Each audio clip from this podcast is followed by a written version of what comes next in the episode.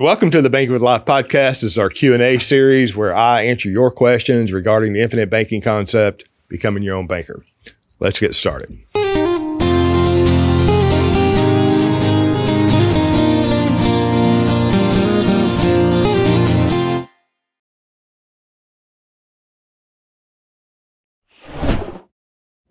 In this question, can my rating be impacted by where I work?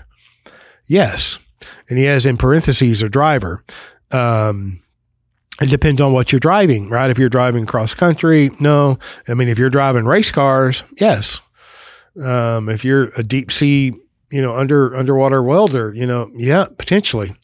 So the short answer is yes, but typically, um, it's not not that big a deal.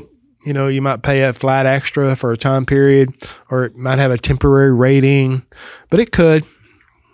Where you work could impact your rating. Um, thanks for the question. Okay, in this question, is it true you only keep the cash value or the death benefit at the end, not both? Well, it depends on who you is. If I'm the owner and I'm the insured, um, in the end, I'm not keeping anything, right? The death benefit is paid to my beneficiaries, but the beneficiaries in my example do receive the death benefit. And the Mino Life Insurance Company does not keep the cash value. The cash value overnight suddenly grows from its current status value to the death benefit when you graduate. Okay, so we can go on and on about this, but the cash value is the net present value of a future death benefit minus future premiums. And there is a cash value in whole life insurance because the whole life insurance, if the premium is paid and it is in force, will endow. The cash value will equal the death benefit at age one twenty-one. Um, so this idea that the life insurance, the mean life insurance company keeps the cash value when you die is an absolute marketing uh, ploy. And it's either based in ignorance or just marketing, right? In this question, how long would you want to keep a policy going on someone that you have an insurable interest on?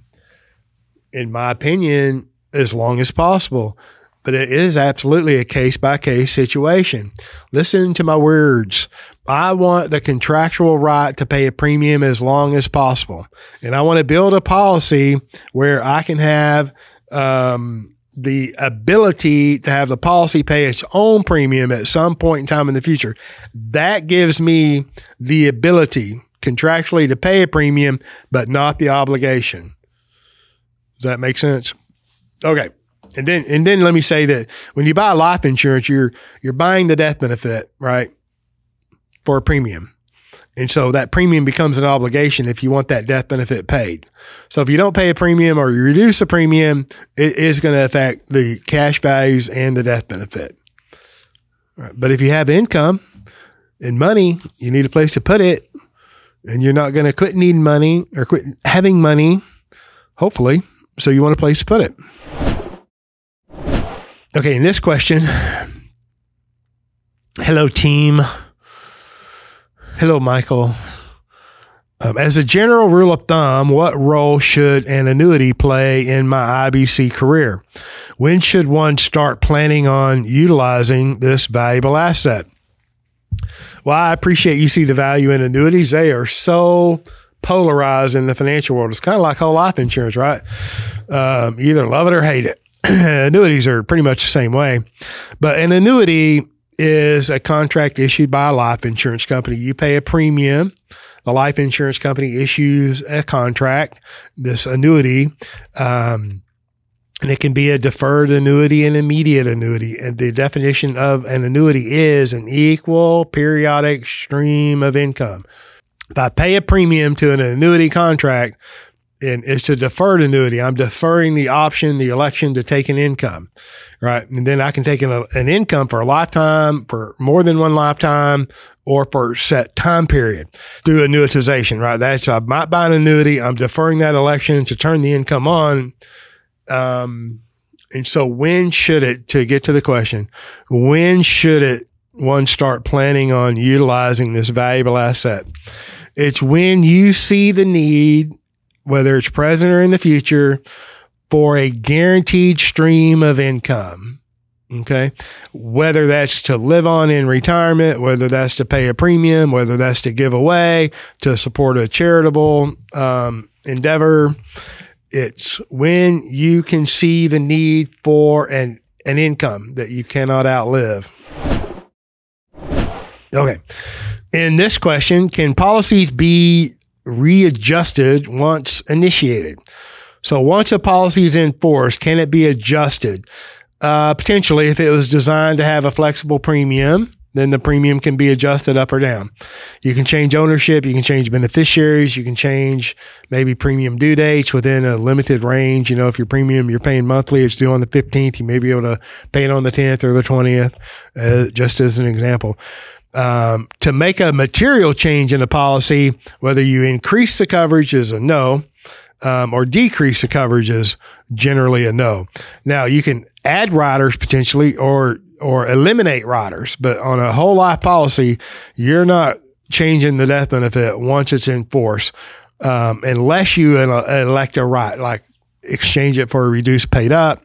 You have a premium offset. So there are things that can be adjusted, but to change a policy once it's in force is generally no.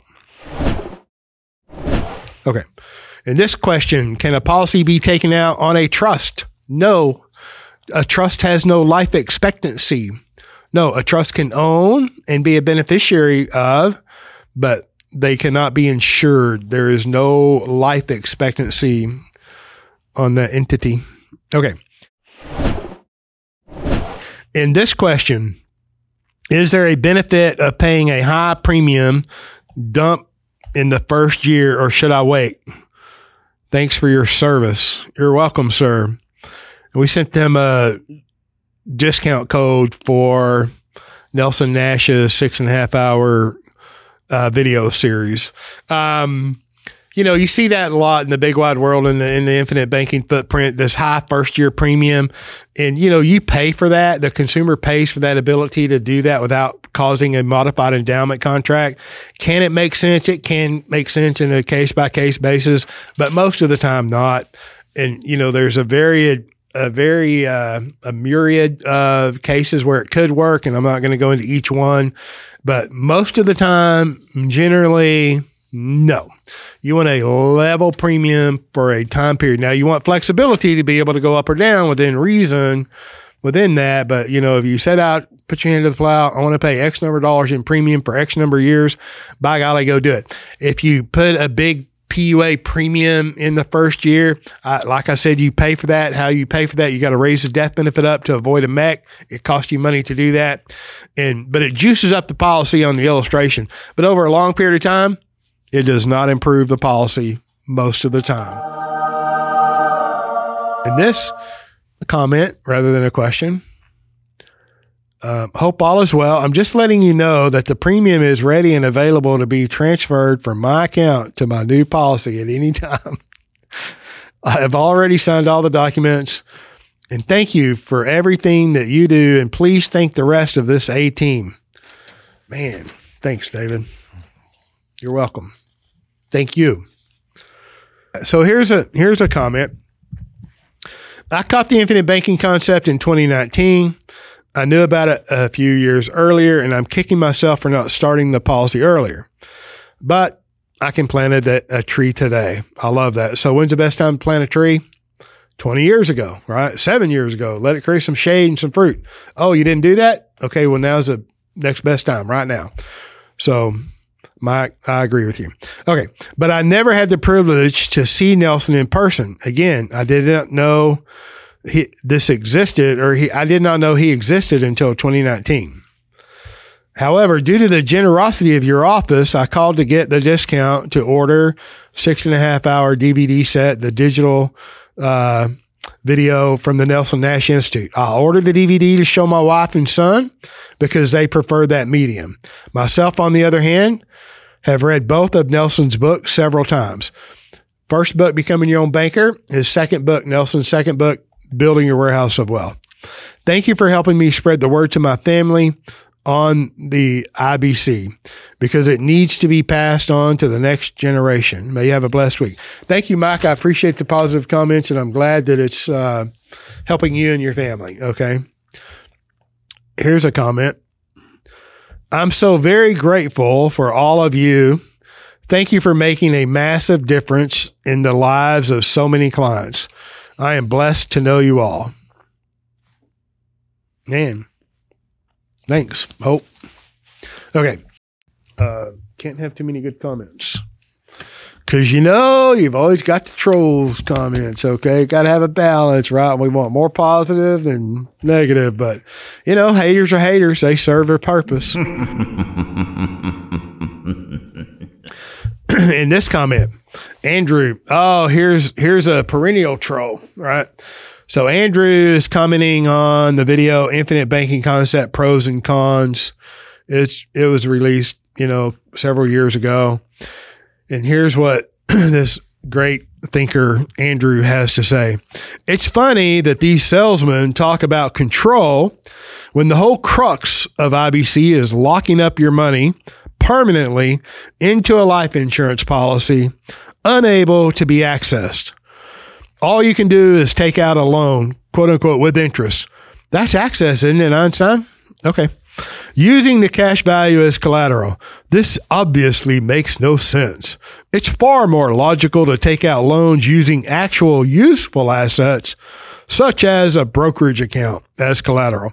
So if you're going to borrow against a brokerage account, the money's in the market, and that's on margin. You don't control any of that, Andrew. This is about becoming your own banker, the infinite banking concept, okay? Becoming your own banker. So you, you've not read any of Nelson's work, so why do you feel the need to comment? I mean, I don't get it. You know, I don't know who said it, but it's uh, something that you may need to hear and maybe consider. It's better to keep your mouth shut and have someone think you're a fool as to open your mouth and prove them right, Andrew. Um, I don't think you listen. This is probably one of the shortest videos we've released. So you must be in your mama's basement and you're losing in the game, right? And so I don't know. Maybe your daddy is a termite and sells term insurance. I really don't know, and I really don't care. Go borrow on margin, and when the market goes down, you know what a margin call is? Do you even have any money in the market, Andrew? Yeah, I didn't think so. Okay. Okay, and then we have a perennial hater who's replying to Curtis's big, long statement, and Andrew says, the entire thing is convoluted. There's no simple way to explain it. Andrew, I know you didn't listen to the video. You're just reading the other hater's statement, right? I mean, dang. I don't know what to tell you, Andrew. If it's too complicated for you, so be it. Thanks for the comment. I mean, I hope that did something for you, you know, explaining how or conveying how things are too complicated for you to get it. I mean, keep trying. God bless you. Thank you for listening. If you have a question that you would like answered, email me at james at bankingwithlife dot com. Thank you for listening. Have a great day, and we'll see you next time.